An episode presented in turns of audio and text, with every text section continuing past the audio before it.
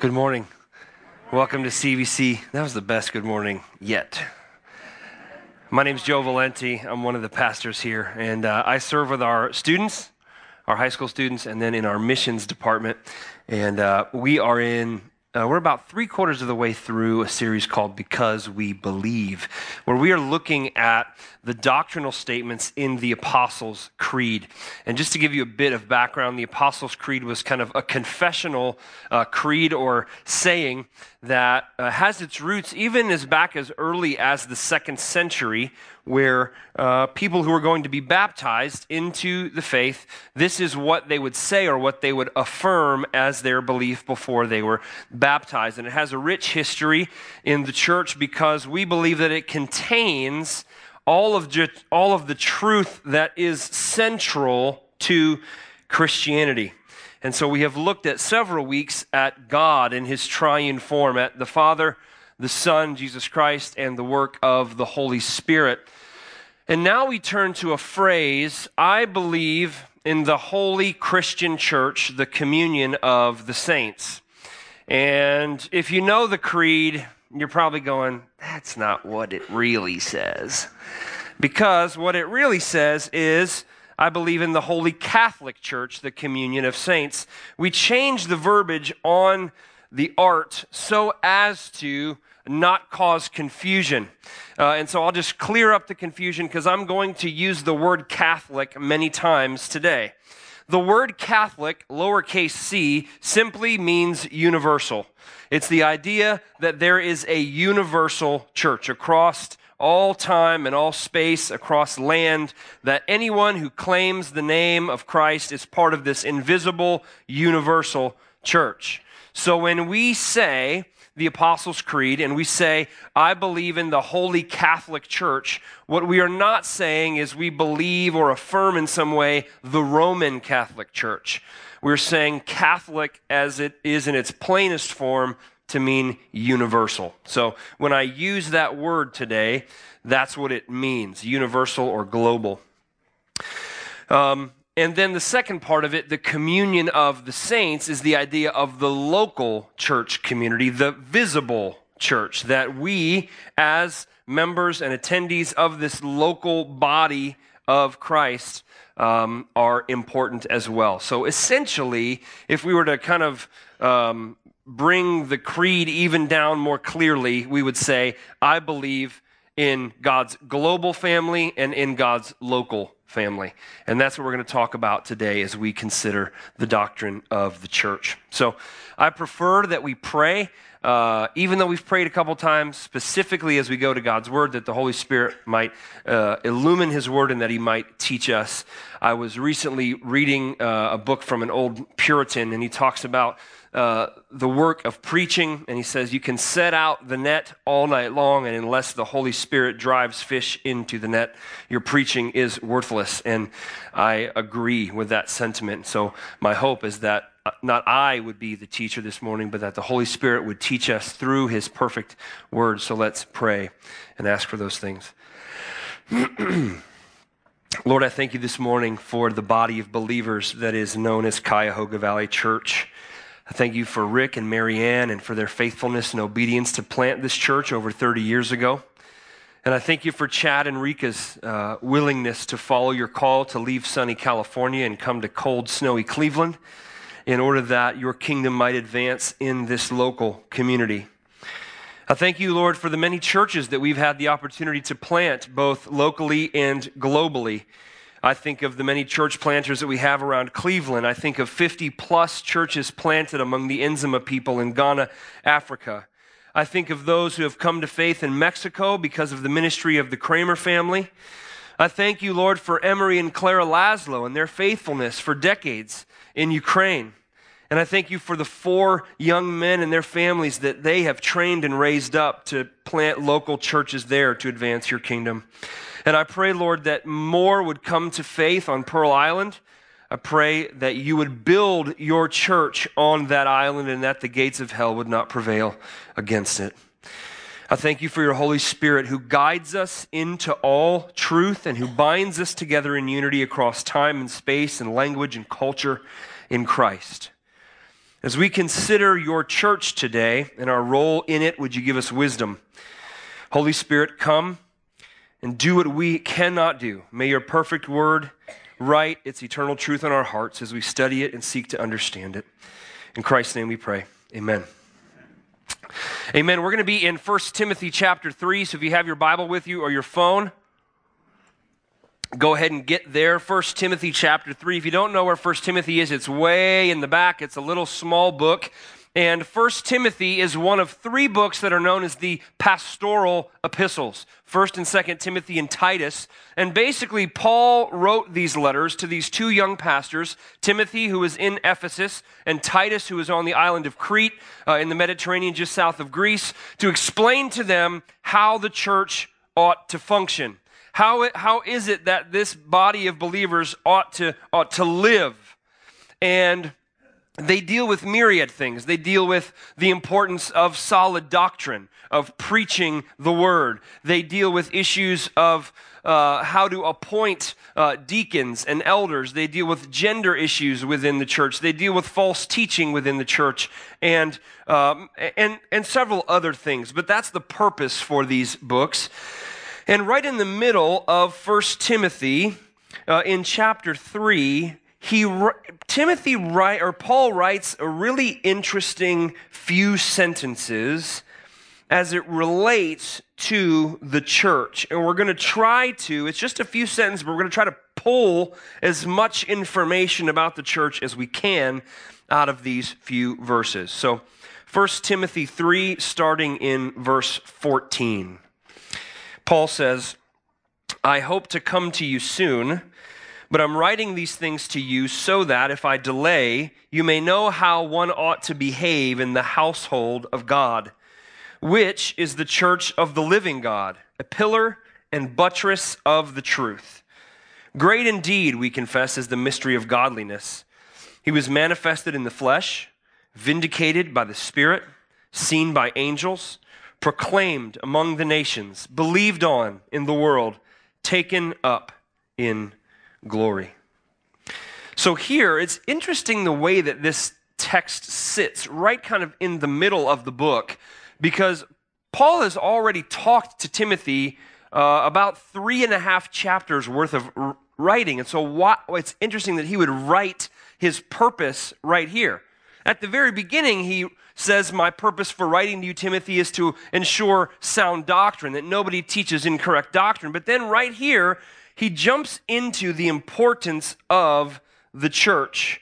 And he says, I want to come to you, but I'm writing these things so that if I delay, you may know how one ought to behave in the household of God. So essentially, he's letting us know that the things that we're about to read are really important. That how the church functions, what the church teaches, how the family of God acts is important. Because if it wasn't, he would have just said, Hey, I've got some things to tell you. I'll tell you when I get there. But he doesn't. He says, I want to come to you, but in case I delay, I'm sending this letter ahead, cueing us into the importance of what we're about to read. And so, let's look at this first phrase. I hope to come to you soon, but I'm writing these things to you so that if I delay, you may know how one ought to behave in the household of God. Behave sounds like, like, like kids, like behave yourself. So perhaps a better way to interpret this word is, is conduct oneself. How are we to live?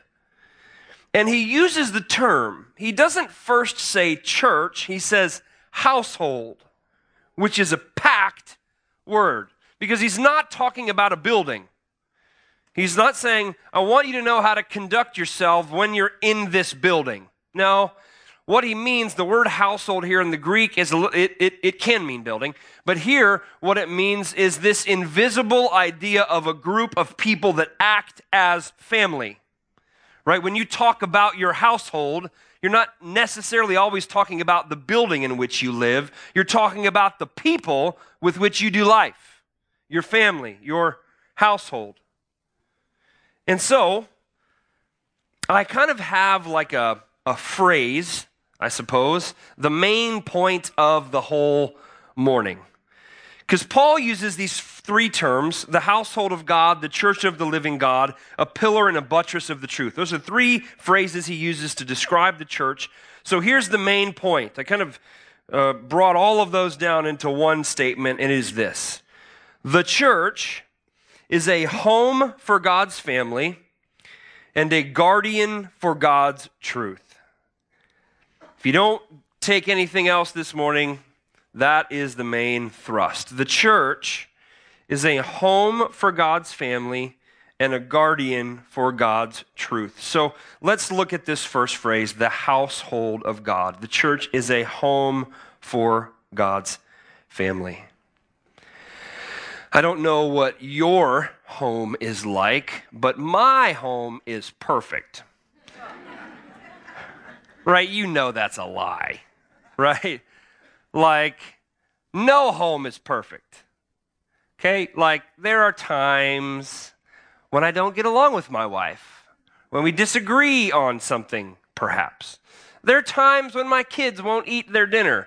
There may be times, and these times may have happened recently, when they're doing cartwheels in the living room, and I say, Stop doing cartwheels in the living room because you're going to cartwheel yourself right into the fireplace and you're going to split your head open. They're going to have to go to the emergency room, and they're like, What? And there they go.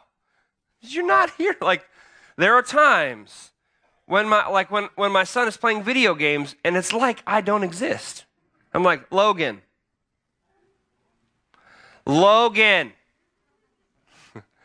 so I, I'll get down right in his business. Hey, Logan. He goes, What do you want? Like our our homes are messy, right? They're never perfect. And and Paul uses this word household to describe what the body of Christ ought to be like. Right? We ought to be family. And the truth is that things are never perfect. But here's the thing we're not defined as a family by the things that break us apart.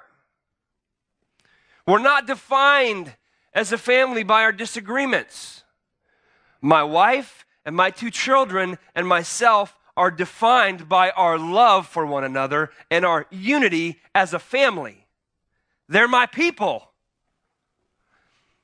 And the church is the same way. That's why Paul talks about his uh, about Christ church as a household. Because while things are messy, while we don't get along with everyone, we are not defined by those things. We are defined by our unity of love and unity in Christ.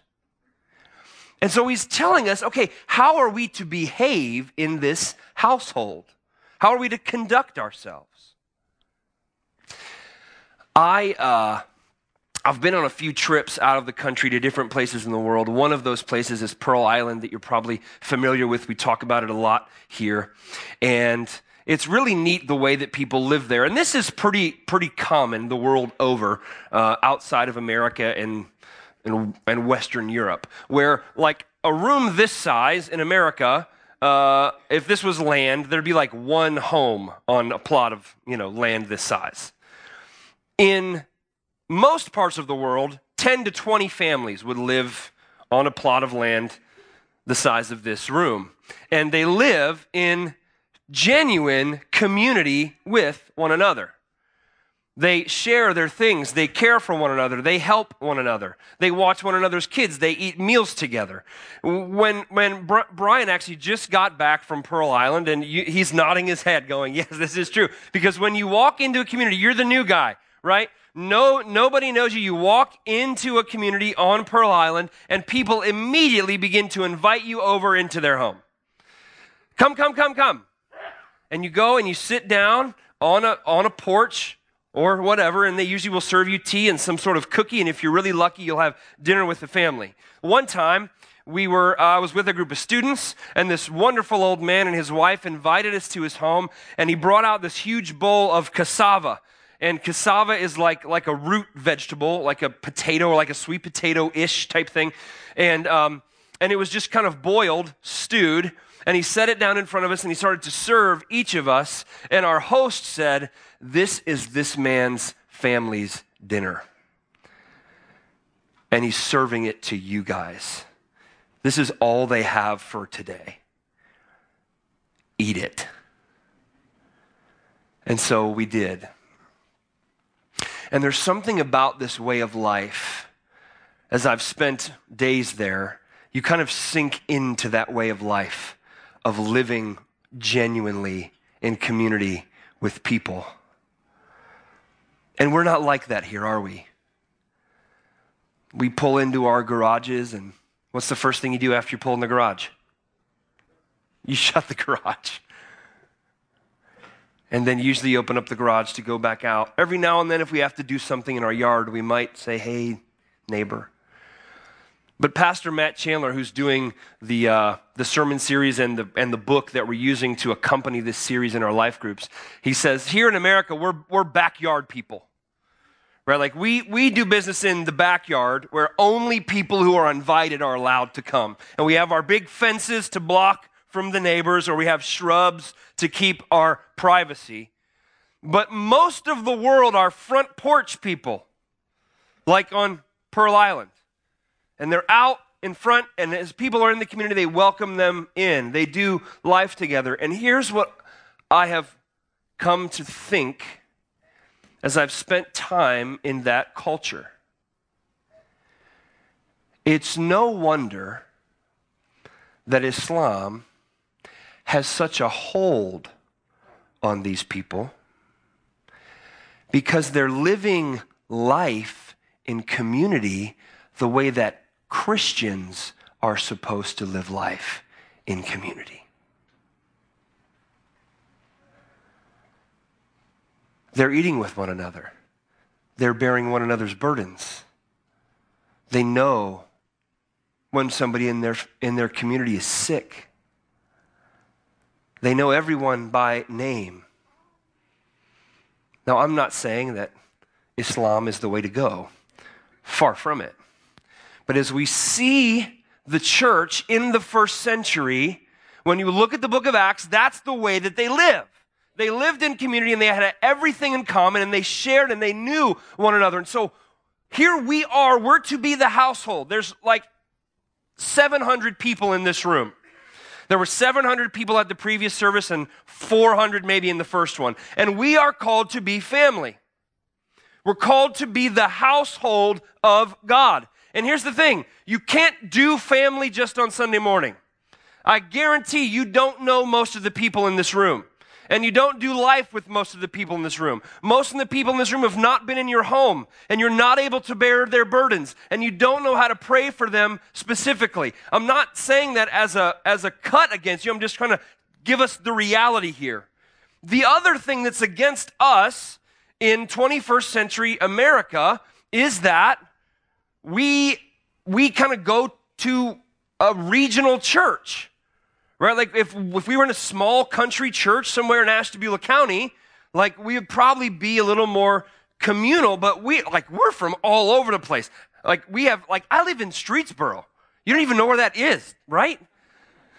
My wife is a teacher out there and we bought a foreclosure and we've kind of like that's what we can afford and do and so that's that's what we do. I have a 25 minute drive to work. None of you're not stopping over right you're not like hey i was in the neighborhood that's rarely going to happen and so we live all over the place people come to this church from the north and from the west and from the east and from the south some people drive an hour to get to church here and so we're really up against it when it comes to being family. And so, what do we do? How are we to be a household, a family, if that is the case?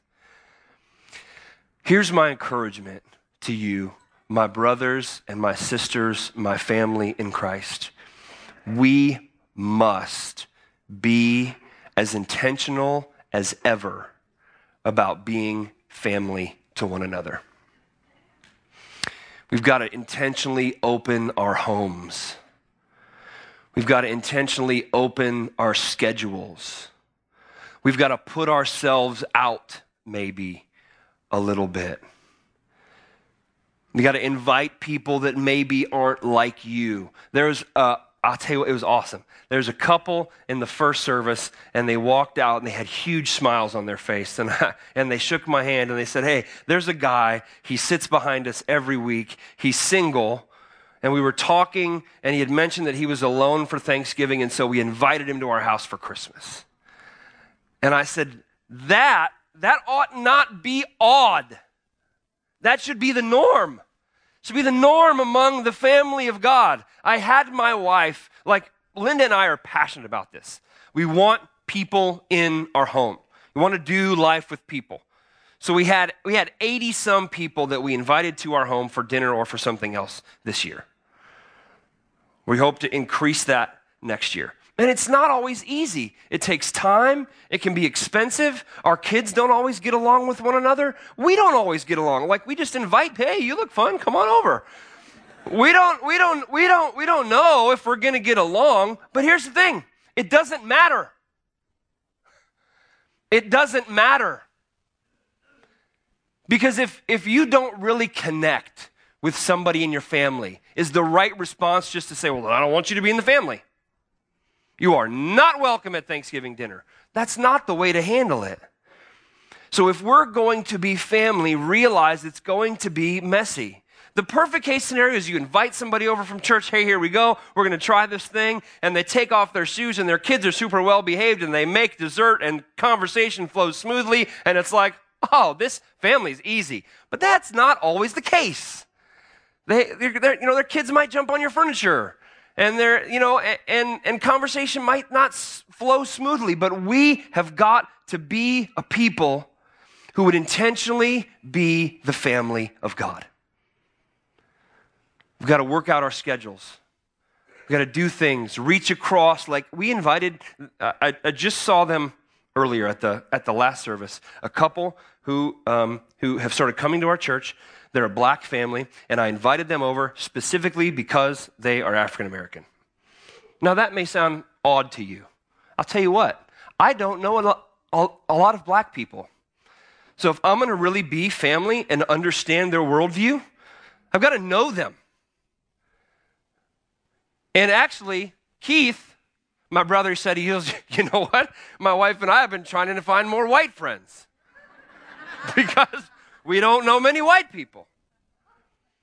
And so that's what the family of God ought to look like. The household of God ought to be family. So, brothers and sisters, I don't know what your rhythm is like, but I want to challenge you to go home today, if you're single or if you have a spouse, talk to your kids, whatever, and come up with an action plan that 2019 will be the year where you intentionally become closer to the family that is here at Cuyahoga Valley Church. That by the end of 2019, you will have people that you know more deeply, whose burdens you can bear, whose prayer requests you can pray for. That we would become more and more the family of God. That we would eat together and shed tears together and call and check up about that job interview and know when they're going to be in the hospital and visit them and give our money and our time to them when they're in need. We would guard them from slander, vacation together, do activities together, speak truth to one another, that we would truly be family. More and more that we would be family. The church is a home for God's family. But it's also a, a home for the, for the global family. Church is a home for God's family, not just us, but everyone. There's this sense of the Catholic or universal church. The Bible tells us not only is are we local and visible, the people you see, but there's this invisible dimension to the church. And Paul says it in an interesting way. In verse 15, if I delay, you may know how one ought to behave in the household of God, which is the church of the living God. Like, why would he make that qualification? He doesn't have to say that. It's like he's repeating himself. The household of God, which is the church of the living God. I would propose to you that he's talking about a unity, a global unity, a universality of the church that comes through not just this local visible gathering, but through an invisible unity that is provided by the Spirit through Christ. In John 17, Jesus prays to the Father and he asks the Father that all of his followers would be one that we would be unified. In Ephesians 2, starting in verse 18, Paul says, For through him, Jesus, we have both access in one spirit to the Father, so then you are no longer strangers and aliens, but your fellow citizens with the saints and members of the household of God, built on the foundation of the apostles and the prophets, Jesus Christ himself being the cornerstone. So he's not talking about a literal building. Jesus Christ isn't really a cornerstone, right? Like he doesn't morph into a rock. He is the cornerstone of this invisible church, the unified church, the Catholic church across all ages and space and time. And he says this in opposition to what was probably happening in Ephesus when he wrote this letter. See, Ephesus was the home to the temple of Artemis. And that's kind of a, a, rendering of what the Temple of Artemis would have looked like. It was one of the seven wonders of the ancient world, a massive structure, had 127 of those uh, pillars that held up the roof. They were 60 feet tall by four feet wide, and they held up a roof that was made of solid marble. Archaeologists uh, have estimated that every stone of that roof weighed about 24 tons. It was huge. The picture does not do it justice. And they believed it wasn't just a gathering place. They believed that Artemis literally lived there because there was a statue of Artemis there. And this was the case in all pagan cultures the world uh, over. Their temples to their fake and false gods were where that god or goddess actually lived. They believed that he lived there. And in opposition to that, God speaks of himself through the prophets and through the apostles as being the living God. When Stephen is stoned, he, he says that this God is not contained within houses of stone or wood. There's, there's a comparison here between dead gods like Artemis, who are just a statue in one single location, and the living God who is bound by no stone, by no structure, by no building. The living God binds all of us together throughout the globe in unity through Christ. So we belong to the Catholic Church, the unified or global church, and to the communion of the saints, the brothers and sisters here that we live and do life with at CVC. Galatians 3 For in Christ you are all sons of God through faith. We have brothers and sisters anywhere where people call on the name of the Lord and are saved. We have brothers and sisters in the faith. We are not Catholic because of some singular human leader. We are not Catholic because of some similar liturgy or practice.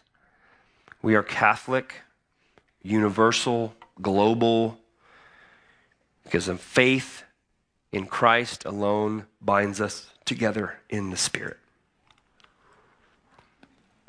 So the church is a home for God's family and is a guardian for God's truth.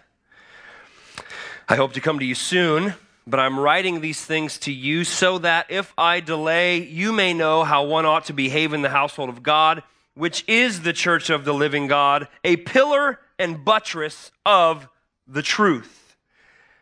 And I'm sure as Paul wrote this, that the temple of Artemis is kind of in view because there are these huge pillars that hold up the roof of this building. And so he calls the church a pillar and a buttress of the truth. Now, this is an important distinction between Protestant and Roman Catholic belief.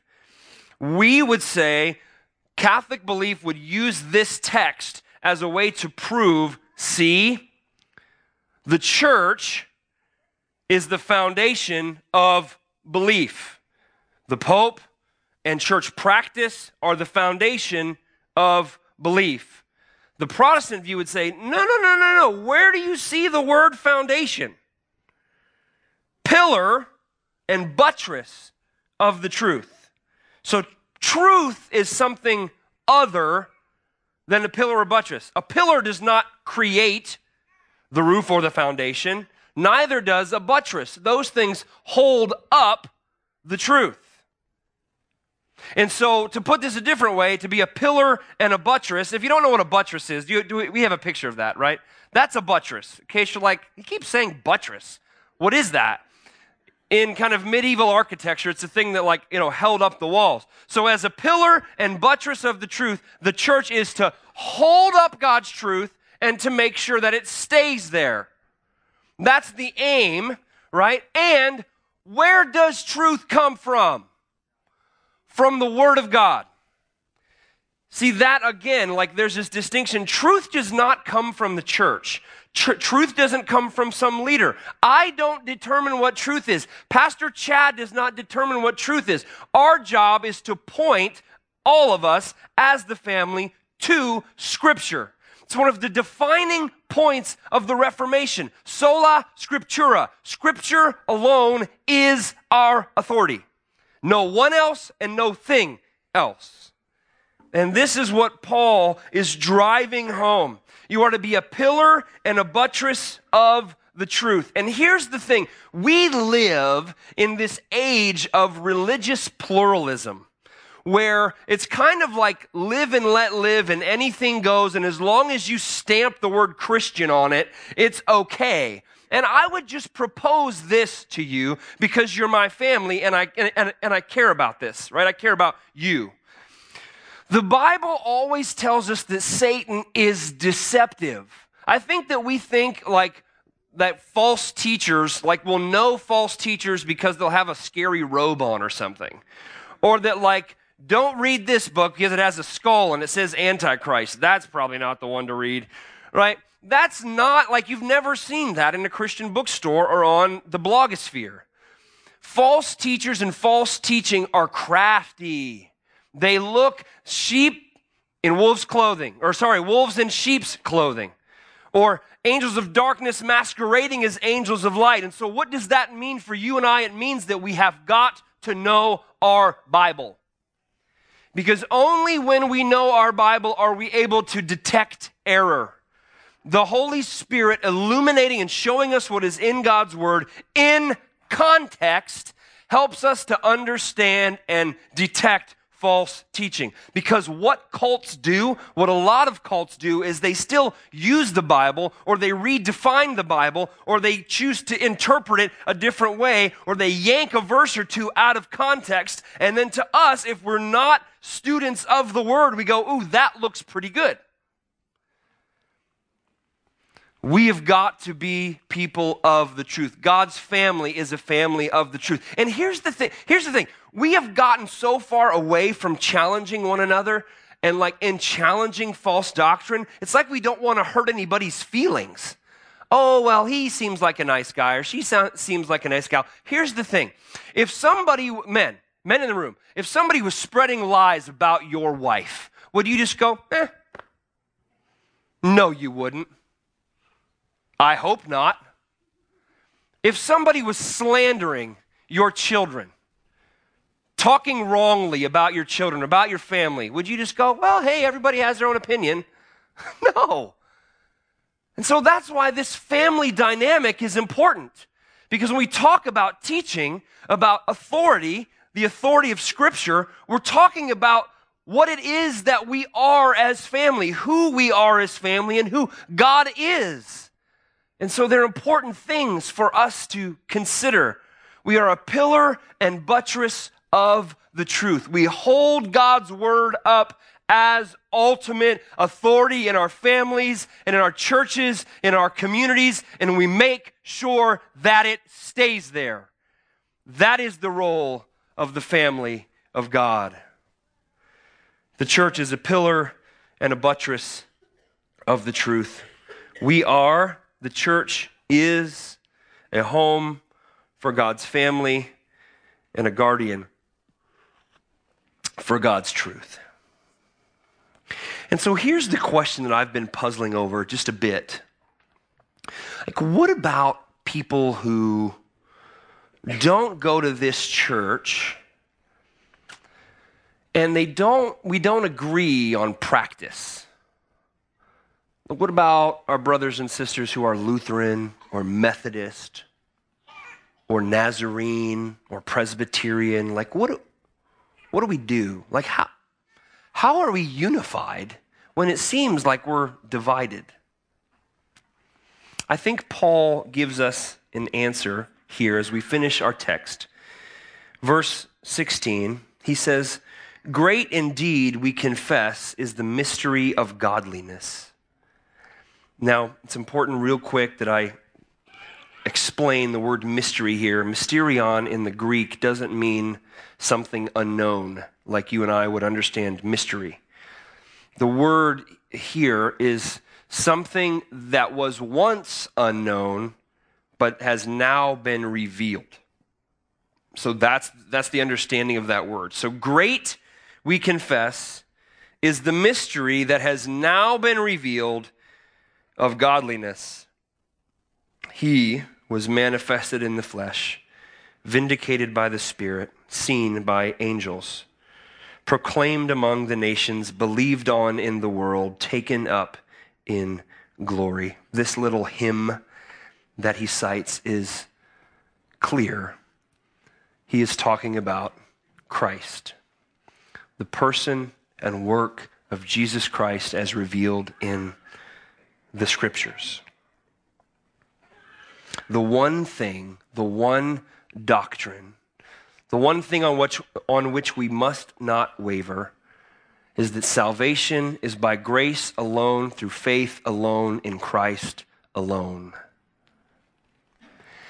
And if we have brothers and sisters from other denominations that affirm the absolute authority of Scripture and that salvation is through grace by faith in Christ alone, we have common ground.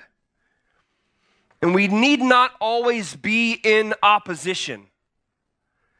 We need to major on the majors. And there are some majors, I just mentioned them the authority of Scripture and salvation by Christ alone. But on the minors, how you baptize, what your church service looks like, church government. All of those things, we need not allow them to divide us. There are some places that churches have gone that claim to be Christian that are indeed not Christian. And you will know those practices because they are in opposition to Scripture.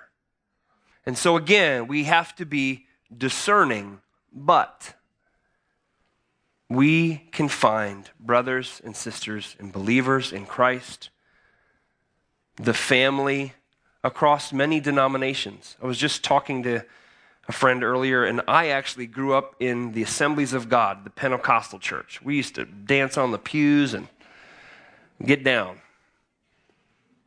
And yet, we believed in salvation by grace through faith in Christ alone and in the authority of the Scripture.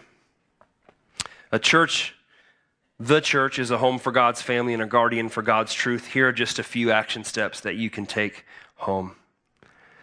First, my question is Are you in God's family?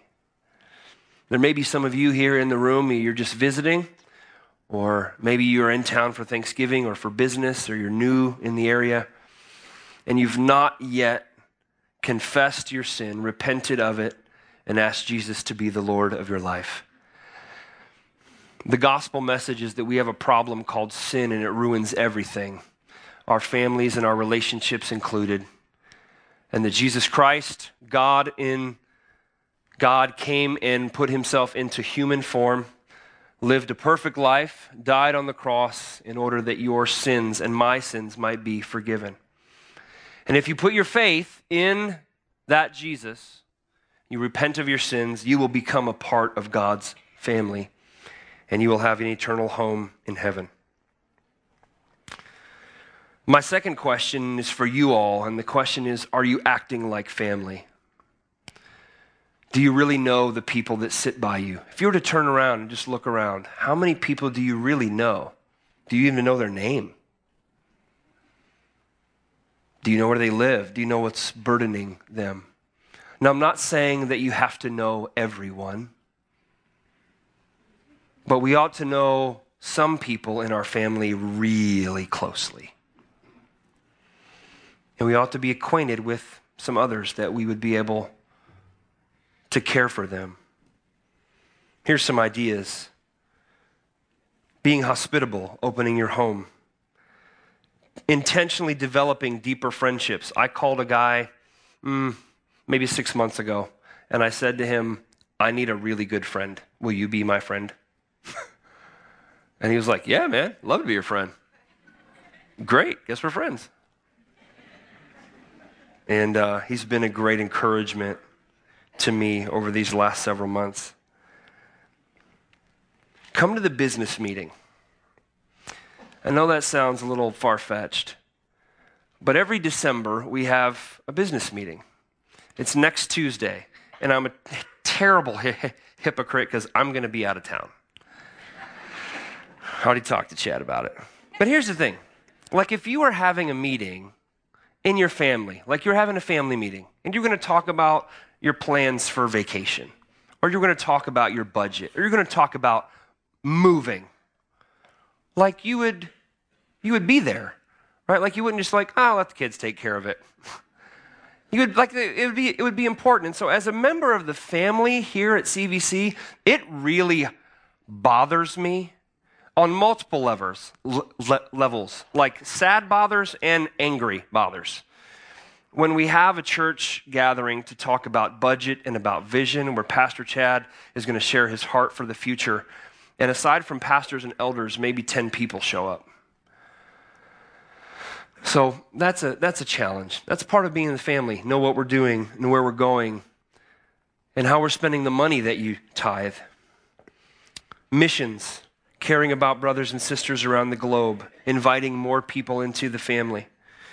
Another action step is to truly learn and grow in order that you might be able to defend the truth, to know God's word, to study it in order that you would be able to be a witness to those who have questions, that you could defend it. My final thing that I'll just mention is I would encourage you to listen to the pastors of CVC. Uh, and that's not to like try and put you under our uh, some sort of like thumb. But a lot of time, like we we spend time studying the Bible and culture and cults and false religion for a living. It's what we do. And there have been many times when myself or another pastor has warned one of our family here about some false teaching, and it's just sort of ignored as if we don't know what we're talking about. And I would just propose to you, I'll, I'll say, well, not propose, I'll say this to you from the bottom of my heart. I love you all. I love this church. Not this building. This building drives me crazy sometimes. but I love you all. And those of you who have had kids come through our youth ministry, you know I love your kids. And so when we talk about things in the Bible, when we warn you of false teachers or of false doctrines, know that it comes out of a heart of love. We're not trying to rob you of something, we're trying to be a pillar and a buttress of the truth. May we all fall more deeply in love with the family of God, locally and globally that we might love one another, that we might encourage one another to love God more deeply, and that we would collectively hold up God's truth in a world that desperately needs it. Communion is a way that we affirm who is in the family. So in baptism, someone is baptized and we the many confirm the one who is being baptized as saying, This person believes what we believe, and we confirm them or affirm them as part of God's family. And in communion, as we remember Christ's death and resurrection, we reaffirm and consider who is in the family of God. And so, if you are a Christian in this room, and when I say that, what I mean is that you would affirm the authority of Scripture and that you believe that salvation is by grace alone, through faith alone, in Christ alone, then you are a part of the family if you have confessed and believe that truth. So, if that's true about you, I would invite you to take communion with us. If that is not true about you, if you're in the room and you're not a Christian, uh, I would ask that you not take communion with us. And it's not to be rude, but it's just to say that you're not yet a part of God's family. And this is a family affair. And we're not going to look at you funny, but I would just ask if you if you were served, you can just put the elements uh, on the on the ground or hold them with you. But I would ask that you not take communion with us. This is for Christ's family as we affirm one another in membership in the family. Paul says this in 1 Corinthians 17, starting in verse 23. For I received from the Lord what I also delivered to you that the Lord Jesus, on the night when he was betrayed, took bread. And when he had given thanks, he broke it and said, this is my body, which is for you. Do this in remembrance of me. Let's eat together. In the same way, he also took the cup after supper, saying, This is the cup of the new covenant in my blood. Do this as often as you drink it in remembrance of me. For as often as you eat this bread and drink the cup, you proclaim the Lord's death until he comes. Let's drink together. Let's pray. Father, we thank you that in your perfect will and plan you saw it fit that your Son would come to this earth and live a perfect life and die on a cross in order that our sins might be forgiven, that his blood would wash away our filthiness and I thank you that since that moment, people from every tribe and tongue and nation and color and age and gender have found new life in Christ and Christ alone. I thank you, Lord, that we belong to a family here at CVC that holds up your truth. We love your word.